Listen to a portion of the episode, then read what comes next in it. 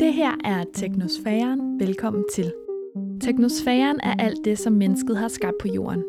Hver en genstand, fænomen og teknologi, vi har opfundet, fører til bunken af ting i teknosfæren. Men selvom vi har skabt teknosfæren, kan det føles som om, vi mister kontrollen med den. For vores verden er fyldt med elektronik, mekanik og maskiner. Nogle gange er de irriterende og påtrængende, andre gange usynlige og næsten magiske. Nogle gange begrænser de os, og andre gange frisætter de os.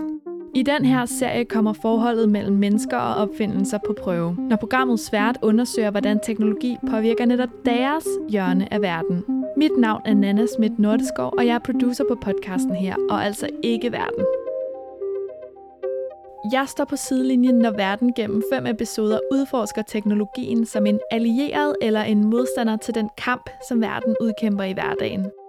Om teknologien kan hjælpe os med at forbedre miljøet, vores sundhed og meget andet, eller om teknosfæren helt har taget magten fra os. Det her er tredje sæson. Her er Sebastian Lyngård vært. Sebastian står bag min profilen Herlige Svend på Instagram, hvor han har en stor engageret følgerskare. Alligevel kan Sebastian godt blive bekymret for selv samme kultur, som hans meme-profil spiller ind i. For bygger teknologi bro mellem os mennesker, eller skaber den større afstand til rigtige fysiske relationer? Derfor undersøger Sebastian Lyngård teknologi og kultur. Han ser på, hvordan teknologien grundlæggende forandrer måden, vi er sammen på, og hvad vi er sammen om. Det her er første episode. Nu begynder programmet. Okay, nå. Nana. Første episode, tredje sæson. Ja. Du har gjort det før, jeg har ikke gjort det før. Nej, altså velkommen til, Sebastian Lyngård. Tak skal du have. Du er jo manden bag en af mine yndlings meme profiler altså nemlig... Åh, oh, stop. det hører du sikkert tit, men altså min profilen Herlige Svend på Instagram, og jeg tænker, at der må være en dansker derude, som ikke har set den endnu, men kan, så kan du ikke lige beskrive, hvordan ser Herlige Svend ud? Jo, så øh, det, det er dyr i menneskesituationer, hvor jeg prøver at gøre det til nogle sjove, sådan genkendelige situationer, hvor man tænker, gud nej, det har jeg sgu da også oplevet.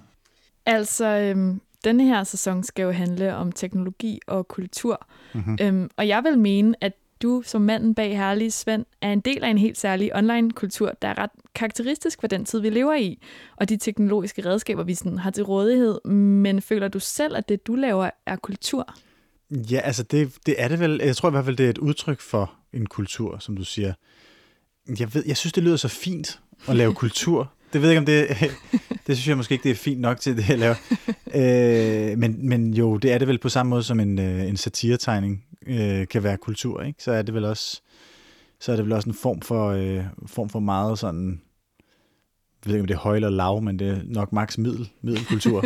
Sted midt imellem. ja.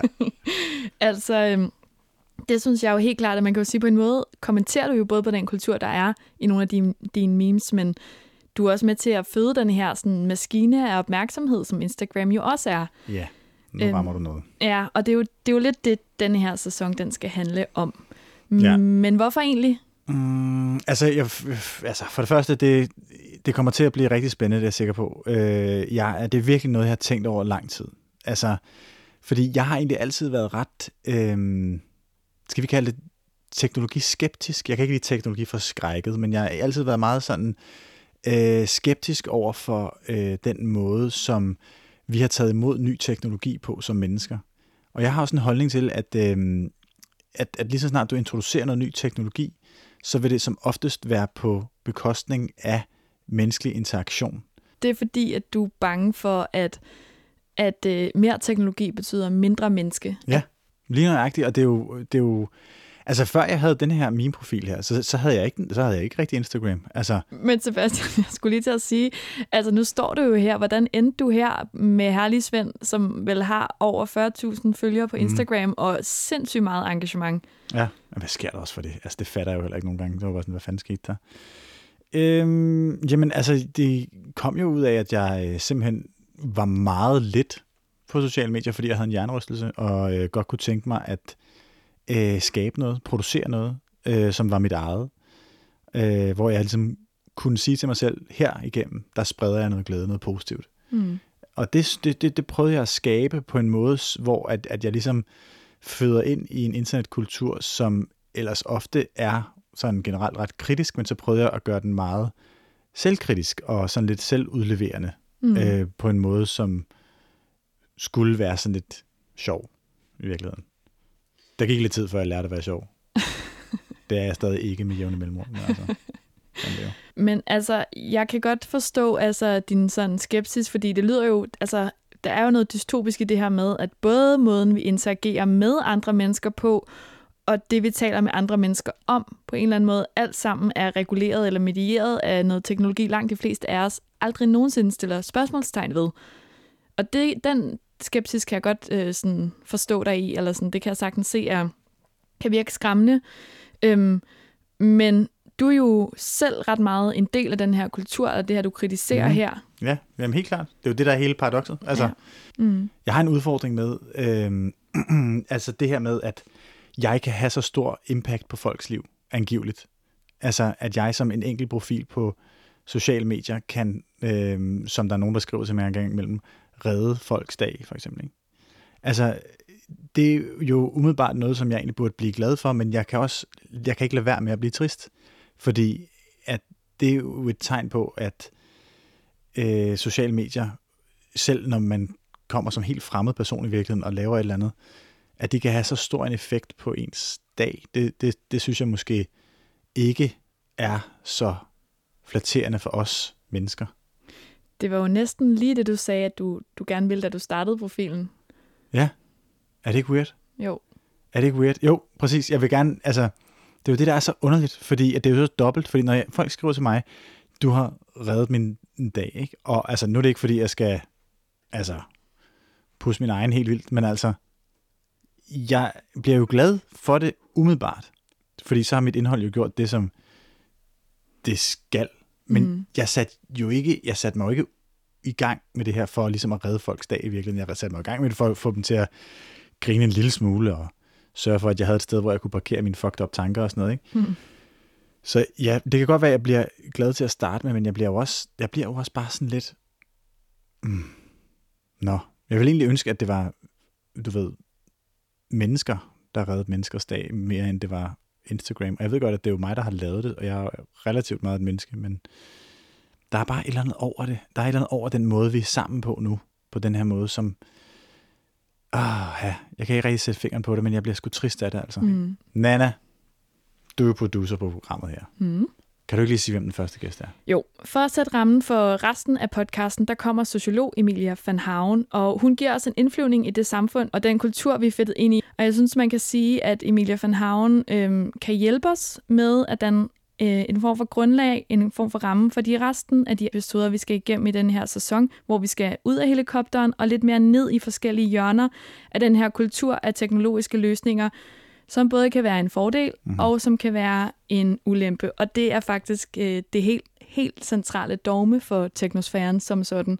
Altså teknologien som et tvækket svært, der både kan hjælpe os, og det kan også skade os rigtig meget.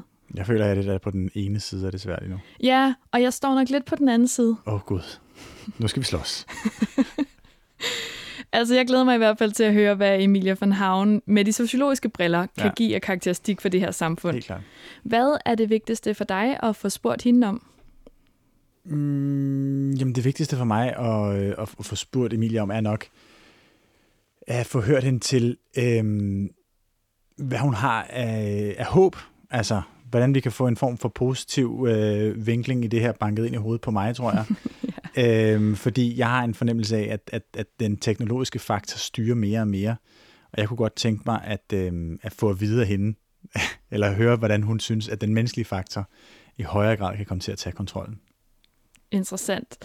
Øhm, og vi er jo på et museum, nemlig Enigma Museum for Post, Tele og Kommunikation, og jeg ved, at der i museets samling er alle mulige eksempler på kommunikationsteknologier, som gennem tiden har hjulpet mennesker med at komme tættere på hinanden og have kontakt med hinanden. Øhm, så jeg gad godt, hvis du lige vil spørge hende om, hvad er forskellen på de gammeldags teknologier og dem, vi har i dag. Mm. Hvad, hvad er det?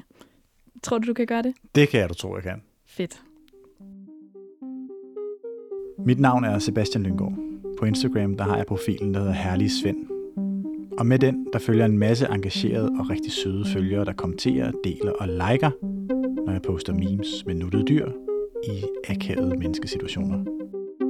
Faktisk er der nogen, der af og til skriver til mig, at jeg har reddet deres dag. Og det synes jeg er for vildt at kunne. Men det får mig også til at blive i tvivl om min rolle i andre menneskers liv. For er det ikke ret meget magt, og måske også for meget magt, at give en profil på Instagram, når et post på Herlig Svend kan gøre en forskel, en ægte forskel i et ægte menneskes liv?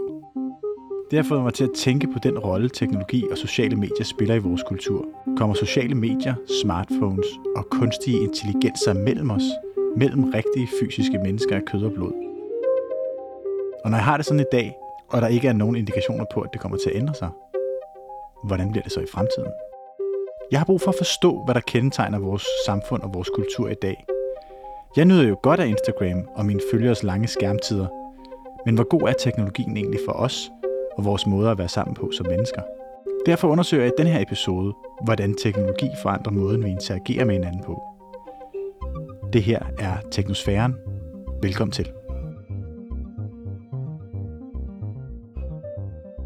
Goddag Emilia. Hej. Tusind tak, fordi du kom i dag. Jamen selv Det er jeg virkelig glad for. Jeg har virkelig glædet mig faktisk, det vil jeg sige. Ja, og i lige måde. Jeg er meget spændt. Altså, du er jo sociolog. Ja.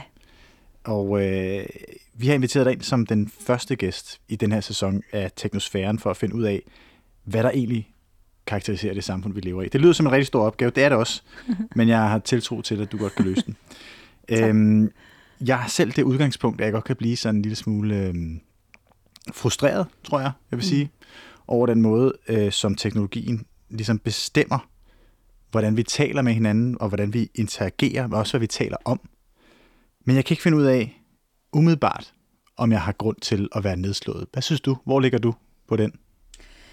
Jeg synes, at, øh, at vi skal have så meget som muligt af, af, af, af kunstig intelligens til at løse alle de problemer, som nedbryder folk. Der kommer et men, føler jeg. Ja, fordi problemet er, at vi har ikke kun det. Vi har også teknologi til at skabe en enorm fremmedgørelse over for hinanden, og især over for os selv, og især over for den tid, vi har i verden, og vores opmærksomhed. Det vil sige, at vores energi er i virkeligheden distribueret ud på alt for meget, som i virkeligheden ikke øh, bygger os op som mennesker, og som giver os det, som mennesker altid har brug for, nemlig at føle sig elsket og føle sig brugt. Altså det der med, at man kan bidrage med noget, og man er en del af et fællesskab, har nogle gode relationer. Mm-hmm. Ja, okay. Godt. Nu tror jeg, jeg har nogen, der placeret dig på den skala. Nå, men prøv at høre. Sæsonen her, den handler jo faktisk om teknologi og kultur. Altså også den sociale kultur osv.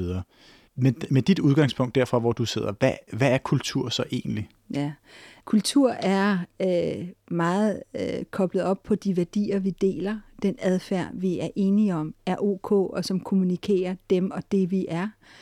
Kultur er også forskellige udtryksformer.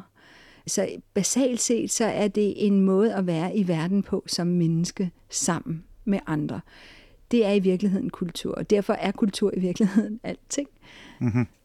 Men hvad så, hvad så nu, hvis vi nu holder fast i det her med, at det er vores måde at være i verden på sammen med andre. Hvad, hvad er så vores måde at være i verden på sammen her hjemme i Danmark? Er der en særlig karakteristika af det? Ja, altså vi har nogle grundværdier øh, som danskere. Uh, blandt andet så er en af de vigtigste værdier for forældre, det er uafhængighed. Uh, selvstændighed. Det mhm. er noget af det vigtigste, hvor at i mange andre kulturer, der er det velopdragenhed. Altså når det handler om børn. Ikke? Øhm, og det giver jo selvfølgelig en særlig kultur, at man sætter så stor fokus på selvstændighed. Vi danskere, vi har øh, tre, udover det med selvstændighed, ikke, så har vi tre grundlæggende værdier hos os. Det er øh, lighed, øh, det er fællesskab, og det er øh, frisind. Og hvis vi tager dem sådan en af gangen, så er det her med lighed, det har meget at gøre med, at øh, vi, vi, vi er ikke særlig klasseorienteret i Danmark. Øh, vi har ikke noget specielt ønske om at være det. Det siger vi i hvert fald, at vi ikke er, men så lige er vi jo alligevel ikke. Og det, der er interessant, det er, at digitaliseringen og hele det her omkring de sociale medier, har jo skabt nogle nye måder at skabe klasseforskelle på.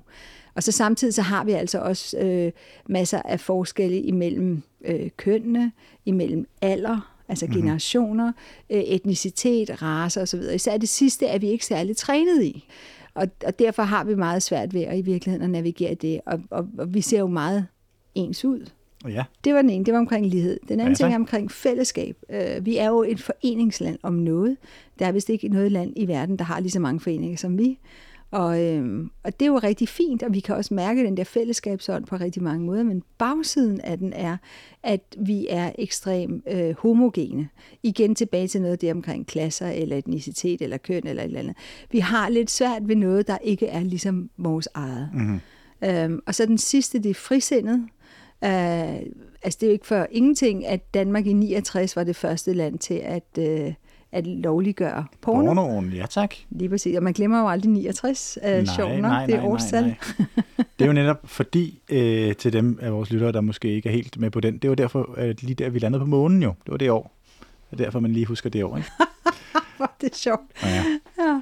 Nå, øh, og det er jo også et, et, altså, det er jo en, en flot ting hos danskerne, at vi har det her frisind. Jeg er lidt i tvivl om, hvor meget det i virkeligheden er, når det kommer til stykket, fordi at jeg synes ikke, at vi netop har plads til den diversitet, som vi snakkede om før. Ja, for lige, lad os prøve lige at tage de her tre ting, som du snakker om, og så prøve at se, okay, hvis vi knytter det op på den, øh, den her digitaliseringsdagsorden, eller udviklingen. Kan du prøve at snakke om, hvad, øh, hvordan påvirker, tror du, teknologien øh, den her øh, lighed i, øh, i Danmark, eller den her værdi, vi har? Mm. Interessant spørgsmål. Altså, noget af det, vi snakker om, det er jo den der demokratisering, der er kommet til efter, at øh, internettet, altså som jo er grundlaget for alt det her, øh, er kommet ind i, i samfundene. Og så har øh, de sociale medier jo også skabt en enorm stor demokratisering, det vil sige adgang til alt muligt mm-hmm. forskelligt. Det er ikke længere eliten, der dikterer, hvad er nyheder for eksempel, eller hvad der er interessant at, at publicere. Ikke? I dag kan alle publicere, hvad de vil. Så på den måde har vi jo en stor grad af øh, lighed med, at... Øh, at, at vi faktisk har mulighed for at udtrykke os og finde den information, vi vil have, forbinde os med de mennesker ind i de fællesskaber, vi har lyst til. Vi kan ovenikøbet også meget nemmere at lave aktivisme igennem mm. de sociale medier osv. osv. Så på den måde, så, har der, altså, så er der jo sket en stor grad af lighed. Problemet opstår i, hvordan, øh, nummer et, hvordan vi bruger det, og nummer to, altså, og det er jo en stor debat nu, det er jo, hvem ejer os, altså ja. vores data, hvem ejer vores adfærd, og hvordan bliver vi totalt manipuleret til at gå i særlige retninger. Øhm, men prøv at gå videre til, øhm, til nummer to, fællesskaberne, ja. øh, som også er en, en vigtig dansk værdi. Det tror jeg, vi alle sammen kender i virkeligheden.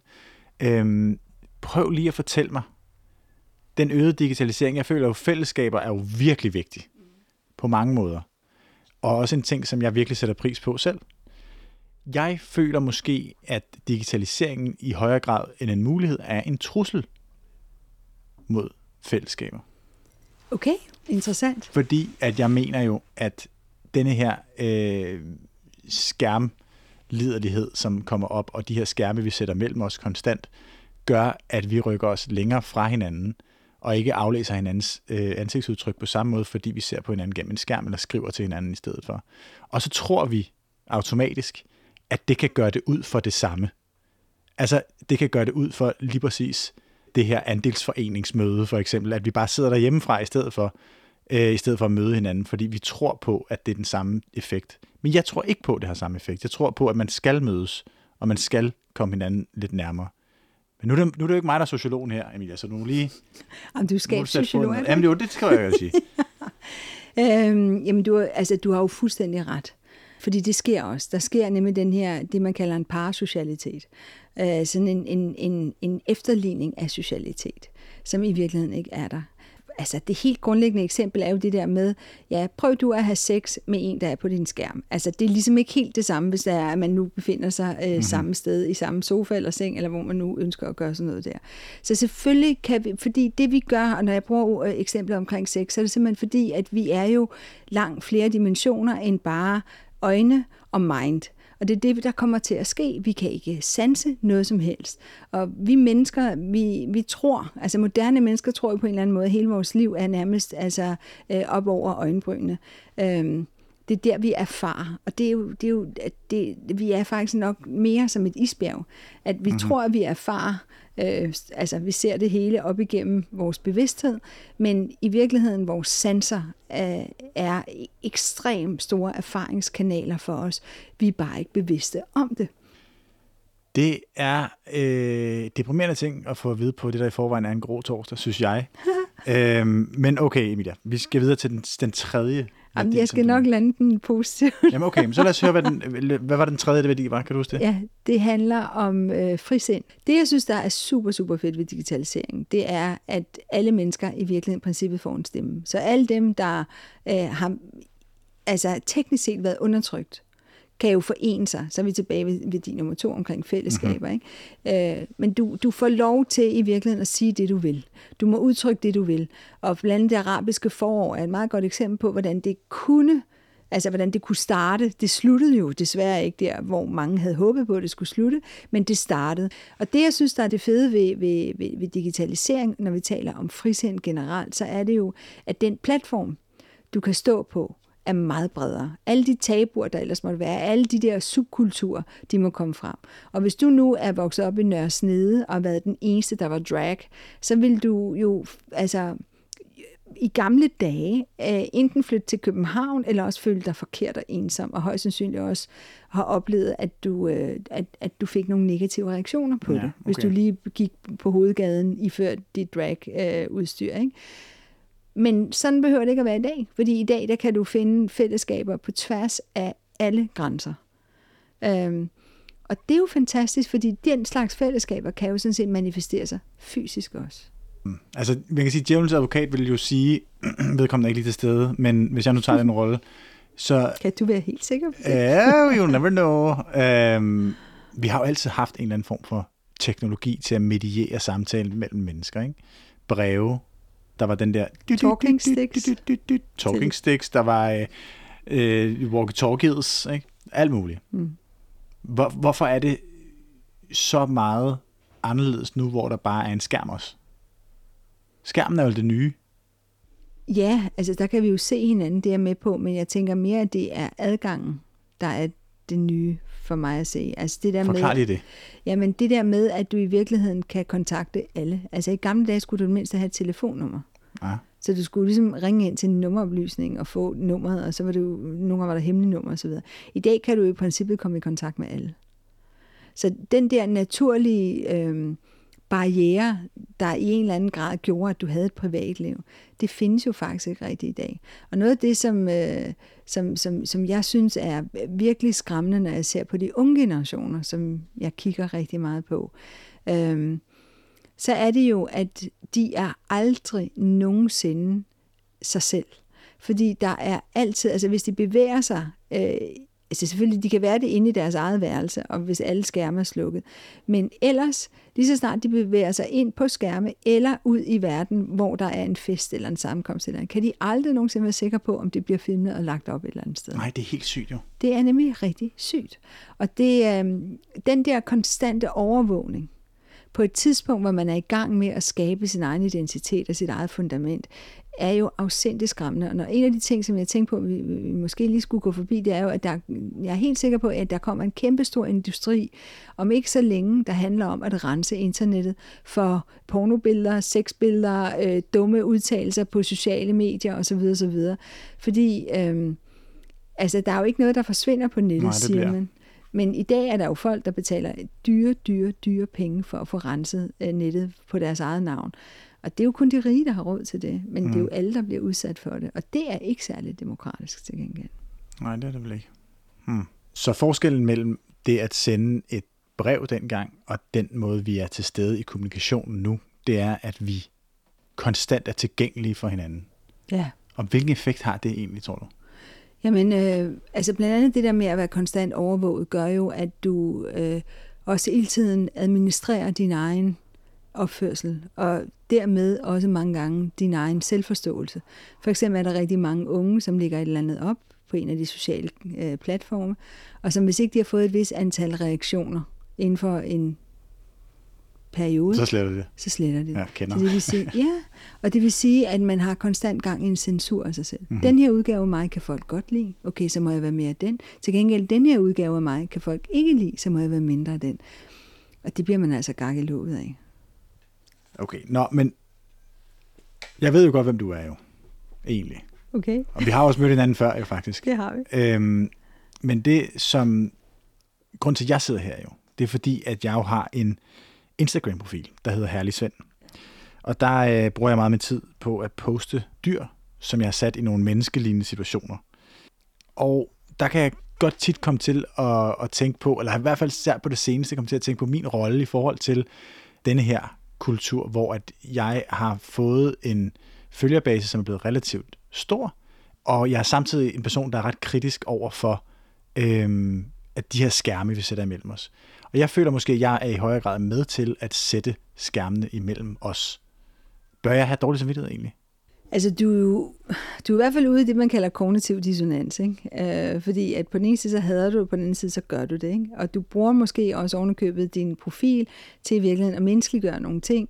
Så, så du bruger det, du anklager, til faktisk at skabe noget større øh, samhørighed, eller nærvær, eller nærhed. Ja. Øhm, jeg ved sgu ikke, om du skal have dårlig samvittighed, fordi når du, jeg tror, at det handler mere om, hvad du så kommer med. Mm-hmm. Fordi det findes jo. Altså det holder jo ikke op med at findes, fordi du holder op med at bruge det. Øh, og det holder ikke op med at, at findes, fordi jeg holder op med at bruge det. Så skal vi rigtig mange holde op med at bruge det. Og det kommer ikke til at ske. Jeg har aldrig nogensinde troet på, at du kan sætte udviklingen tilbage, men du kan altid lave en udvikling, der kører dig op til et højere bevidsthedsniveau, et, et større menneskeligt niveau. Og det er den vej, jeg synes, vi skal have. Man taler jo om, at det der black mirror, øhm, som er den der skærmting, altså når du holder en skærm op foran dig, der ikke er tændt, så virker den jo mange gange som et sort spejl. Altså du kan nærmest kun se dig selv. Og det, øhm, det er en interessant jagttagelse på den måde, at at meget af alt det skærmeri, hvis vi nu skal kalde det, jeg ved ikke, om man mm. kalder det det, men alt det, vi laver der, det er jo i virkeligheden altid handler om, at vi ser på os selv med, altså med øjne fra andre. Vi agter os selv, altså vi, er, vi, vi, vi har den der introspektion konstant og hele tiden på os selv. Fordi vi skal være opmærksom på, hvordan vi fremstår, Præcis. og hvordan andre ser os. Ja, og samtidig så tænker vi også, altså vi, vi er ikke kun opmærksom på, hvordan vi fremstår, vi tænker også hele tiden, giver os en vurdering og tænker hele tiden på, er jeg så ok? Ja. Kunne jeg have gjort det anderledes? Burde jeg have? Og så videre, og så videre. Ja. Og det vil sige, at vi laver nærmest terapi på os selv hele tiden, og det kan man jo i, i princippet ikke. Så. Nej, så kan det gå stærkt. Men noget af det, som jeg bliver en lille smule... Øhm, og det her, det kommer til at lyde ret specielt, men noget af det, jeg bliver en lille smule ked af det over, Ja. det er, at øhm, jeg har egentlig en ret øh, lojal følgerskare, en følgerskare, som i hvert fald i kernen er, er, er meget engageret. Og det er jeg sindssygt glad for. Og det, ideen har også hele tiden været, at jeg gerne vil sprede noget glæde bare, ikke? Altså sådan små stik af glæde, så der ikke bare var øhm, perfekte billeder på Instagram, men der også var nogle situationer, hvor jeg ligesom udleverede mig selv, for eksempel. Nogle gange kan jeg få de her beskeder, hvor der står, at folk siger, at jeg har reddet deres dag. Mm. Og der kan jeg godt, der kan jeg sgu godt blive lidt deprimeret. Fordi, Eller bare sådan lidt trist. Ja, fordi det vil jeg ikke. Jeg vil, ikke, jeg, vil, jeg vil helst ikke have, at en app på en telefon skal have så stor effekt, at den, den kan ødelægge eller redde din dag. Og slet ikke mig som enkeltperson.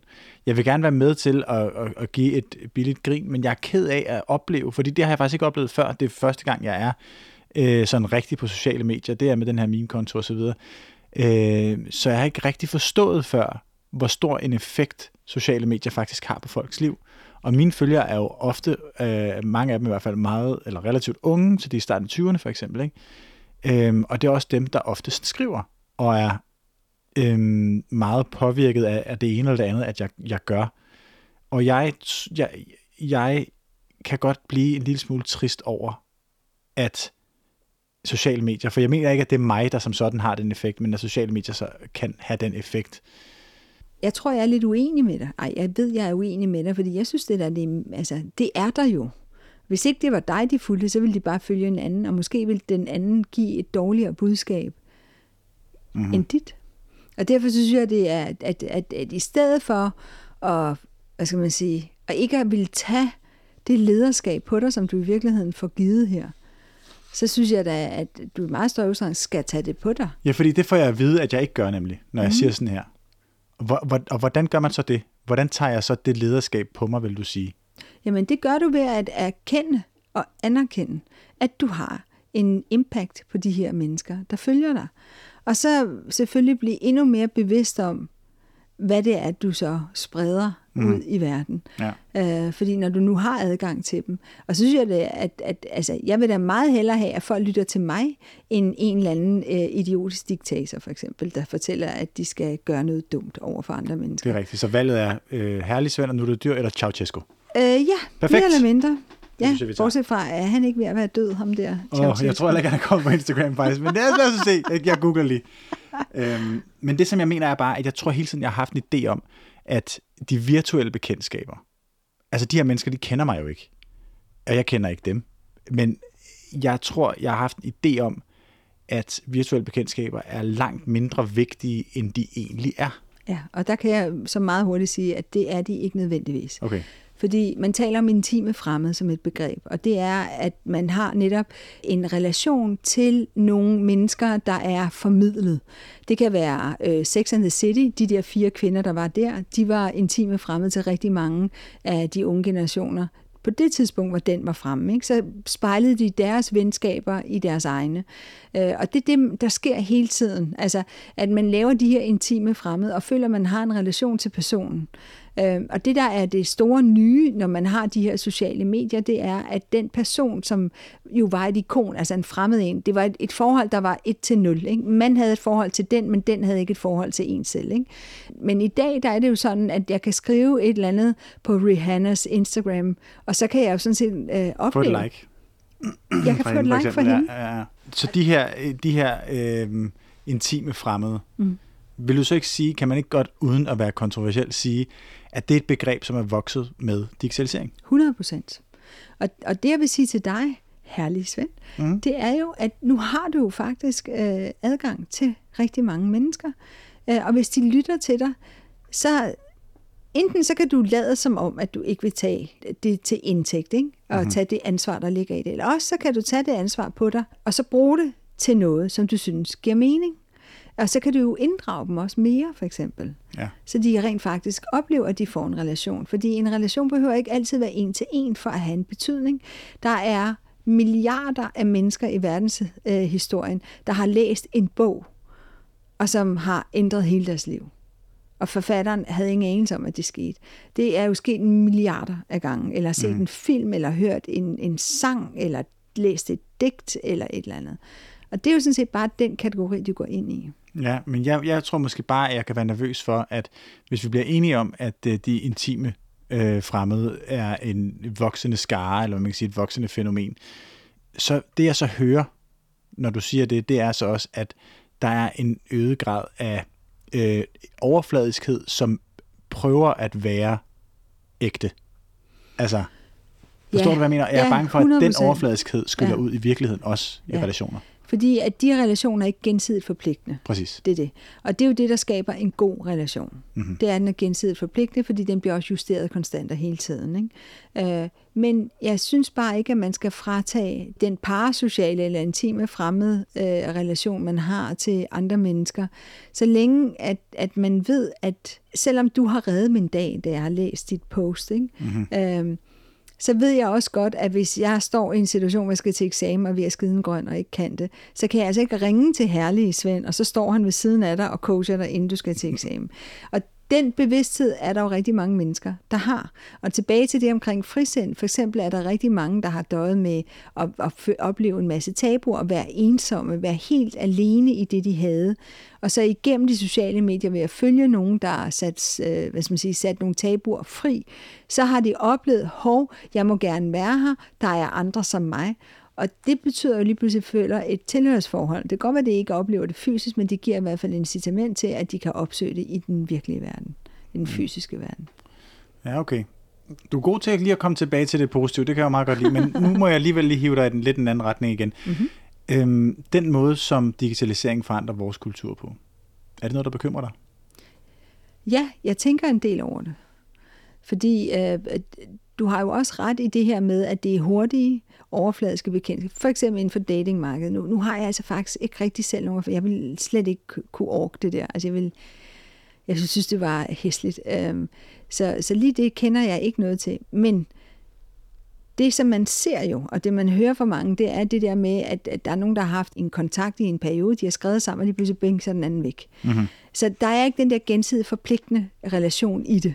Altså, man, man, man forsvinder bare. Man ghoster hinanden. Og så ja, laver man den der soft ghost, ikke, hvor du bare lige laver en, en, et ikon på den besked, den anden har sendt. Ja. Ikke? Og så videre. Så der, der er jo, altså, det, det er jo en forrådelse af den måde, vi relaterer til hinanden på, i den forpligtende, altså gensidigt forpligtende udgave. Ja. Øhm, og det, altså det, jeg har sær fokus på, det er de unge generationer, fordi det er jo der, hvor man skaber sin personlighed, mm-hmm. og hvor man er allermest sårbar. Fordi man har forladt den familie, man kom fra, og man er i gang med at skabe sin egen familie, altså familie af venner også, og så videre, ikke? sin egen sociale virkelighed. Øhm, og hvis man oplever for meget af den slags, mm-hmm. det, det er jo sindssygt hårdt at blive afvist grundlæggende set. Ja. Og der, der oplever mange at blive afvist altså 100 gange på en dag det, det, det er jo ikke sundt for ens psyke. Det er jo ikke sundt for ens selvfølelse. Og alligevel så, så, op, altså, så sætter de sig selv i den position, fordi det er det, man gør. Ja. Øh, og der kan jeg godt blive meget, meget bekymret, hvor jeg tænker, at det er jo ikke det, man gør. Og der skal vi ligesom øh, i virkeligheden lære at blive stærkere i os selv og sige, jeg går efter det, der interesserer mig, og, øh, og jeg skal nok møde de mennesker, jeg skal møde i mit liv. Ja. Men det er meget svært, når man er så ung jo. Men okay, så lad mig så lige høre. Mm? Giv mig noget håb. Hvad er dit håb i forbindelse med den her? Ser du noget derude i digitalisering, som giver dig håb for den måde, vi er sammen på som mennesker?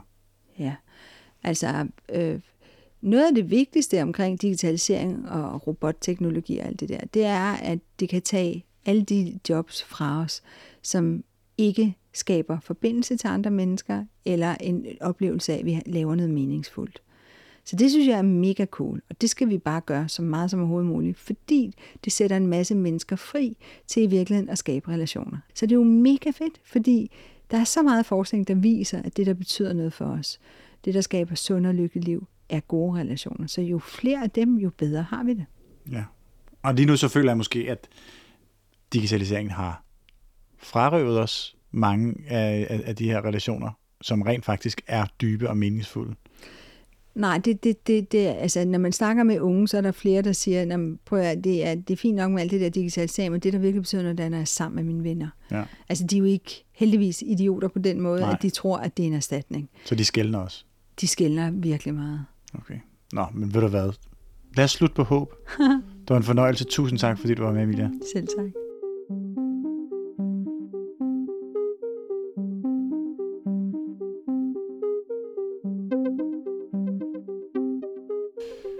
Aha. Nå, nej, nej, det gik jo meget godt. Det gik da skide Det var godt. noget af en start. Ja, det var da vildt interessant, synes mm, jeg. Ja. Hvor meget kritisk. Ja, det var overrasket mig faktisk, at hun var øh, så teknologikritisk. Ja. Øhm, Men, øh, meget fedt, faktisk. Ja, altså på den måde var I jo lidt enige, ikke? Eller der var nogle fællestræk mellem jer der. Jo, men hun var jo også meget det der med, øh, jeg tror, at jeg har set tingene lidt for sort-hvidt. Også her. Altså øh, på en måde, hvor at, at hun ligesom siger, at selvom jeg måske kommer ind i det her med en indstilling om, at det digitale bekendtskaber er sådan noget mindre værd end det fysiske, øh, så siger hun jo også, jamen de kan jo også noget. De kan jo bare måske nogle andre ting. Og dem, som så har mulighed for at formidle de her bekendtskaber, som så for eksempel er mig, de skal skulle tage deres ansvar alvorligt. Det synes jeg var altså rigtig fedt, at hun lige fik vendt den om, så ja. det kom til at handle om, at du... Øh, jeg skal tage mig sammen. Ja, du skal tage dit lederskab på ja. dig. Jeg fik lidt sådan en filmagtig vibe, hvor hun var sådan... Altså, den, den bedste leder er jo den, der ikke ønsker at blive leder, eller den bedste til at have magten er den, der ikke vil have magten. Og det var mm. lidt sådan, hun skænkede dig ligesom muligheden for at tage magten. Ja. tage lederskabet på dig, som herlig Svend. Ja. Bare vent til Anders Hemmingsen hører det her. Han finder ud af, at det er mig. The leadership is mine, Anders! Nej, i virkeligheden så sagde hun jo, at de unge, mm. de ved godt, at der er forskel på at snakke sammen på den der måde. Ja, og det er jo det, der er det interessante. Ja. Ikke? Altså, det er, jo det, der, det er jo det, der giver en håb, synes jeg, at høre hende sige det. Mm. Det kan godt være, at det er fint med det her digitalisering, men jeg vil egentlig bare helst være sammen med mine venner. Ja, der er en forskel, og det kan vi godt mærke som ung. Så det, det rejser jo bare spørgsmålet, hvem er så bedst til at håndtere det? Mm. Hvem er bedst til at flexe mellem den her digitale virkelighed og den virkelige virkelighed? Mm. Det kunne da godt være, at fordi man er vokset op med det, øh, at, at, at så er man bedre. Til forskel fra os andre, der ikke nødvendigvis altid. Os, der for eksempel kan huske første gang, vi kom på internettet. Mm. Ikke? Ja. Vi er måske ikke helt lige så gode til det. Nej, måske. Og så synes jeg, at det var enormt interessant, at hun fortalte om det her med, at der, hvor hun så problemet i dag, og den rolle, som teknologi spiller i kulturen mellem os, det er det der med, at du er overvåget konstant. Mm-hmm. At konstant at være øh, På. på. Ja. Man kan sige, Facebook har først været en del af mit liv fra de store klasser i folkeskolen og så frem, ikke? Ja. Så der er der mange ting allerede der. Jeg fik Facebook i 3. G. ja. Okay. Jeg havde MySpace inden. Nå, Ja. jeg nåede ikke rigtig, jeg nåede ikke rigtig med, før at Facebook kom til Danmark, faktisk. Klar nok. Ikke fordi jeg ikke var gammel nok, jeg tror bare, jeg ikke var så sådan digitalt øh, orienteret på det tidspunkt. Men jeg synes bare, det er virkelig interessant, fordi bare i den tid er der mange ting i mit sådan digitale liv, som jeg ikke vil have frem i lyset. Som jeg synes ville være pinlige, hvis der var nogen, der fandt den dag, jeg står og skal blive Christ on a præsident. bike, samme. Ja. Altså, der er ikke meget White House potential over min Facebook, det kan jeg lige så godt sige. Og så er der jo også det der med konstant at kunne være kontaktbar. Mm. Konstant at vide, at du har din telefon på dig, så du kan konstant skulle spille en ny rolle, ikke? Jo. Der må også være noget ekstra nederen over det, egentlig, som man, jeg i hvert fald ikke lige lægger mærke til normalt. Og også det der med hele tiden at få feedback, sådan helt i tal kan du se, hvor mange liker det her. Altså, har, hvordan har du det egentlig i forhold til dine like, som du lægger op på? Jamen, det ved jeg ikke. Jeg vil da sige, jeg har godt slettet nogle gange, hvor det ikke er røget højt nok op. Altså, jeg har jo sådan en, lige nu har jeg sådan en regel med, at hvis, altså efter et kvarter, jeg ikke har fået 250 likes, så ryger det ned. Sådan er det. Oh, Sådan er det, fordi vi skal gerne kunne ramme 1000 likes på en time. Hvorfor? Fordi så føles det godt at være dig. Ja, så ved jeg bare, at så når, så når postet højst sandsynligt det, er det man kan kalde en 10% engagementrate i forhold til min følgertal. Mm. Og det er der, man gerne vil op, Altså, hvad med man er din... mig. Nu er der jo sådan, der er jo herlige Svend, øh, og så er der privat Sebastian. Mhm. Mm-hmm. Hvordan administrerer du likes i dit sådan, private? Og det er ligeglad med. Liv. Fuldstændig Okay. ligeglad. Altså 100% ligeglad. Okay. Øhm, ja, det er fuldstændig ligeglad med faktisk. Okay, det synes jeg er lidt interessant. Det er lidt spændende, ikke? Det Jo. slår mig også først nu faktisk, at jeg, det tænker jeg slet ikke over. Okay. Ja.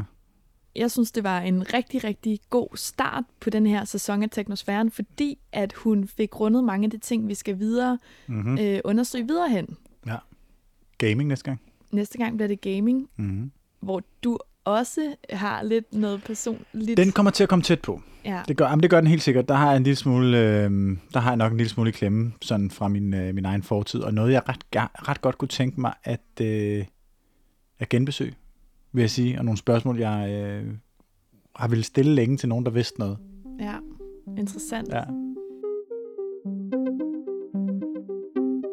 Det her var første episode af tredje sæson af Teknosfæren. Sebastian Lyngård er vært. I redaktionen sidder Anton Gade Nielsen, Martin Johansen og jeg selv. Jeg hedder Nana Schmidt Nordeskov.